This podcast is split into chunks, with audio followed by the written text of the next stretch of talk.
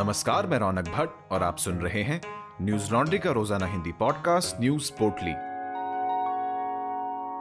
आज है सोलह फरवरी, दिन है बुधवार।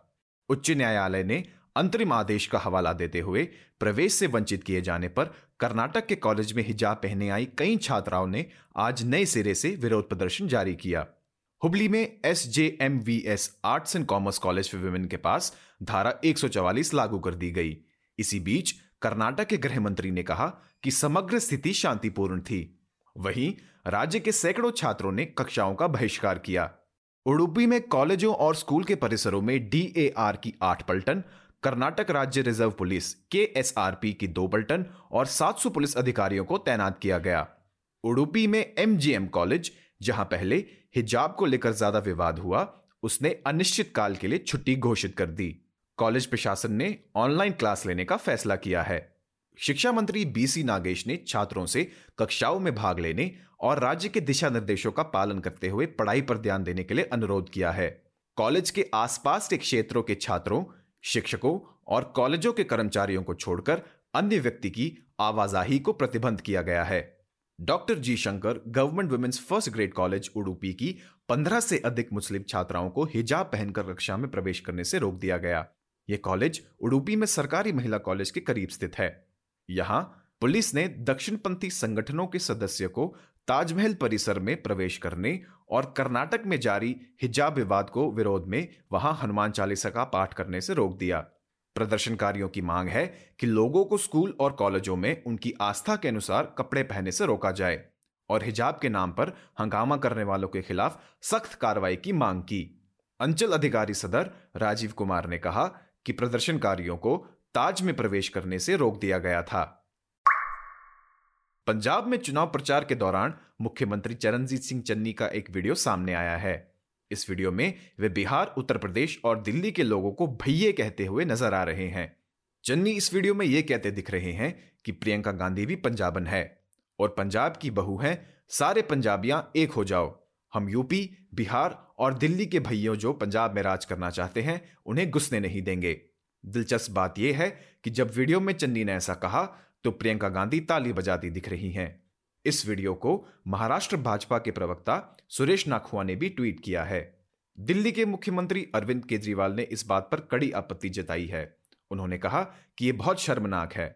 हम किसी भी व्यक्ति या खास समुदाय को लेकर की गई टिप्पणी की कड़ी निंदा करते हैं। प्रियंका गांधी भी यूपी की हैं और इस आधार पर वो भी भैया हैं। वहीं दूसरी ओर संत रविदास जयंती पर राजनीतिक दलों में दलित वोट साधने की होड़ लगी हुई है। पीएम नरेंद्र मोदी, यूपी के सीएम योगी आदित्यनाथ, पंजाब के सीएम चरणजीत सिंह चन्नी रविदास मंदिर पहुंचे तो आम आदमी पार्टी के सांसद संजय सिंह ने साथ साथ कांग्रेस के नेता राहुल गांधी और प्रियंका गांधी भी रविदास मंदिर गए। पंजाब के मुख्यमंत्री चरणजीत सिंह चन्नी ने भी वाराणसी जाकर रविदास मंदिर में दर्शन किए। उत्तर प्रदेश में चल रहे चुनावी हलचलों के बीच हाल ही में भारतीय जनता पार्टी में शामिल हुई मुलायम सिंह यादव के परिवार की बहू अर्पणा यादव अब अखिलेश यादव के खिलाफ प्रचार करने को तैयार हैं। उन्होंने एक कार्यक्रम में कहा कि अगर पार्टी आदेश करेगी तो वो करहल विधानसभा सीट पर जाकर पार्टी के लिए प्रचार जरूर करेगी। सपा प्रमुख अखिलेश यादव मैनपुरी जिले की करहल विधानसभा सीट से चुनाव लड़ रहे हैं। वहीं उनके सामने भाजपा के केंद्रीय मंत्री एसपी सिंह बघेल को टिकट दिया गया। ऐसे में कहा जा रहा है कि इस सीट पर कांटों की टक्कर होने की उम्मीद है।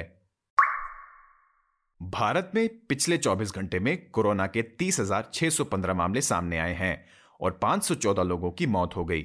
इसी के साथ कोरोना के कुल मामले बढ़कर चार करोड़ सत्ताईस लाख तेईस हजार पांच सौ अट्ठावन हो गए हैं और मरने वालों का आंकड़ा पांच लाख नौ हजार आठ सौ बहत्तर पहुंच गया है। सक्रिय मामलों की बात करें तो यह तीन लाख सत्तर हजार दो सौ चालीस है। बीते चौबीस घंटे में बयासी हजार नौ सौ अठासी लोग कोरोना से ठीक भी हुए, जिसके बाद कोरोना से ठीक हुए लोगों की संख्या बढ़कर चार करोड़ अठारह लाख तैंतालीस हजार चार सौ छियालीस हो गई है। डेली पॉजिटिविटी रेट दो दशमलव चार पांच फीसदी है और वीकली पॉजिटिविटी रेट तीन दशमलव तीन दो फीसदी है। देशव्यापी कोरोना टीकाकरण अभियान के चलते अब तक कुल एक सौ तिहत्तर दशमलव आठ छह करोड़ कोरोना वैक्सीन डोज लगाई जा चुकी है। असम सभी कोविड प्रबंधों का समाप्त करने वाला पहला राज्य बन गया है। भारत में कोरोना मामले में आई गिरावट के मद्देनजर यह फैसला लिया गया।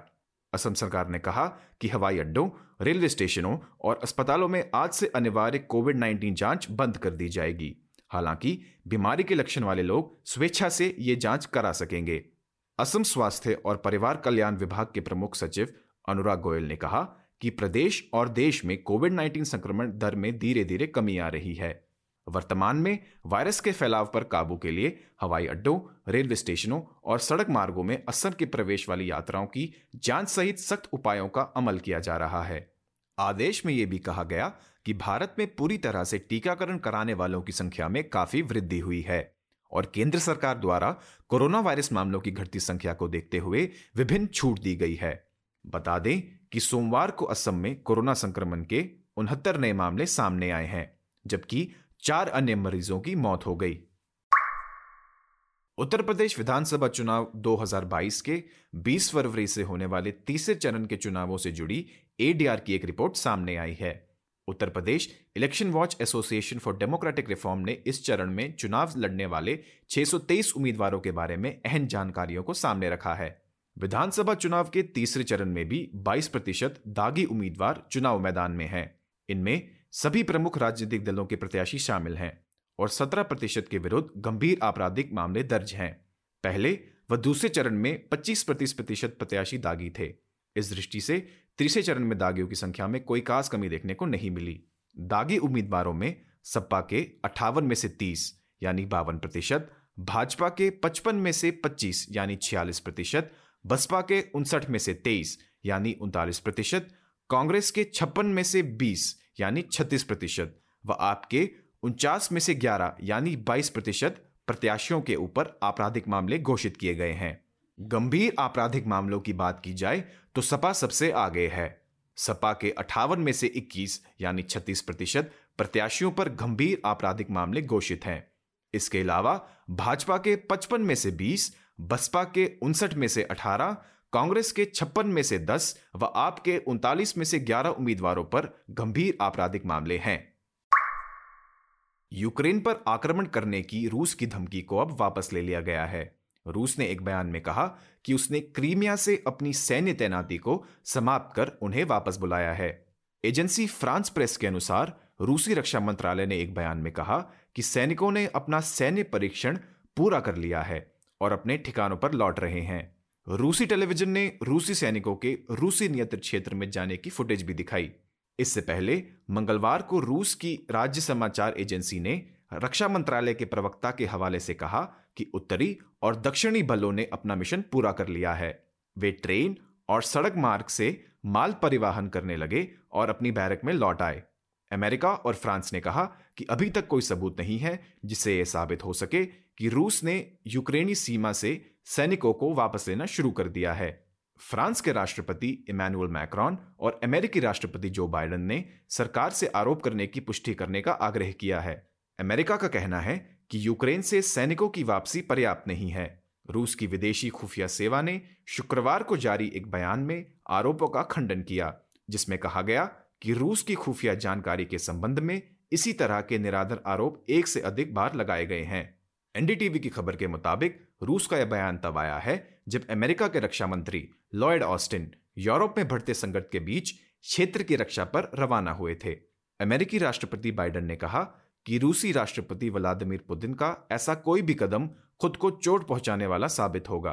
उन्होंने मॉस्को को आगाह किया कि अमेरिका और उसके सहयोगी देश निर्णायक रूप से प्रतिक्रिया देंगे। उन्होंने कहा कि अमेरिका इस मुद्दे को हल करने के लिए कूटनीतिक तरीके से बातचीत के लिए अब तैयार है। उसने आगे कहा कि रूस के डेढ़ लाख से अधिक सैनिक अब तक यूक्रेन सीमा पर एकत्रित हैं। न्यूज़लॉन्ड्री ने आजाद पत्रकारिता के दस साल पूरे कर लिए हैं। हमारे एक दशक के जश्न के क्रम में हमने एक सब्सक्रिप्शन चैलेंज रखा है जिसमें आप अट्ठाईस फरवरी तक भाग ले सकते हैं। इसमें भाग लेने के लिए अपने अपने दोस्तों या परिवारों को सब्सक्रिप्शन भेंट करें और उनकी ईमेल आईडी हमें subscription at the rate news laundry dot com पर सब्सक्रिप्शन चैलेंज सब्जेक्ट हेडलाइन के साथ भेजें। अट्ठाईस फरवरी को चैलेंज समाप्त होने के बाद हम उन दस लोगों को चुनेंगे जिन्होंने सबसे ज्यादा सब्सक्रिप्शन भेंट किए और उन सभी को न्यूज लॉन्ड्री की ओर से एनएल एट टेन मर्चेंडाइज दिया जाएगा। साथ ही अगर आप इस वैलेंटाइंस डे सही उपहार की तलाश में हैं तो न्यूज लॉन्ड्री की मिस्ट्री हैम्पर्स को आजमाएं। ये ना केवल आपके उपहार देने के अनुभव को नया बनाते हैं, बल्कि आप स्वतंत्र पत्रकारिता का प्रचार कर उसे जिंदा भी रखते हैं। चुनिए अपना बॉक्स और दीजिए सरप्राइज। आज ही जाइए news laundry dot com slash valentines dash mystery dash box पर। इसी के साथ आज की न्यूज पोर्टली में बस इतना ही। आपका दिन शुभ हो। नमस्कार। न्यूज लॉन्ड्री के सभी पॉडकास्ट टिचर, आईट्यूज और दूसरे पॉडकास्ट प्लेटफॉर्म पे उपलब्ध हैं। खबरों को विज्ञापन के दबाव से आजाद रखें। न्यूज़ लॉन्ड्री को सब्सक्राइब करें।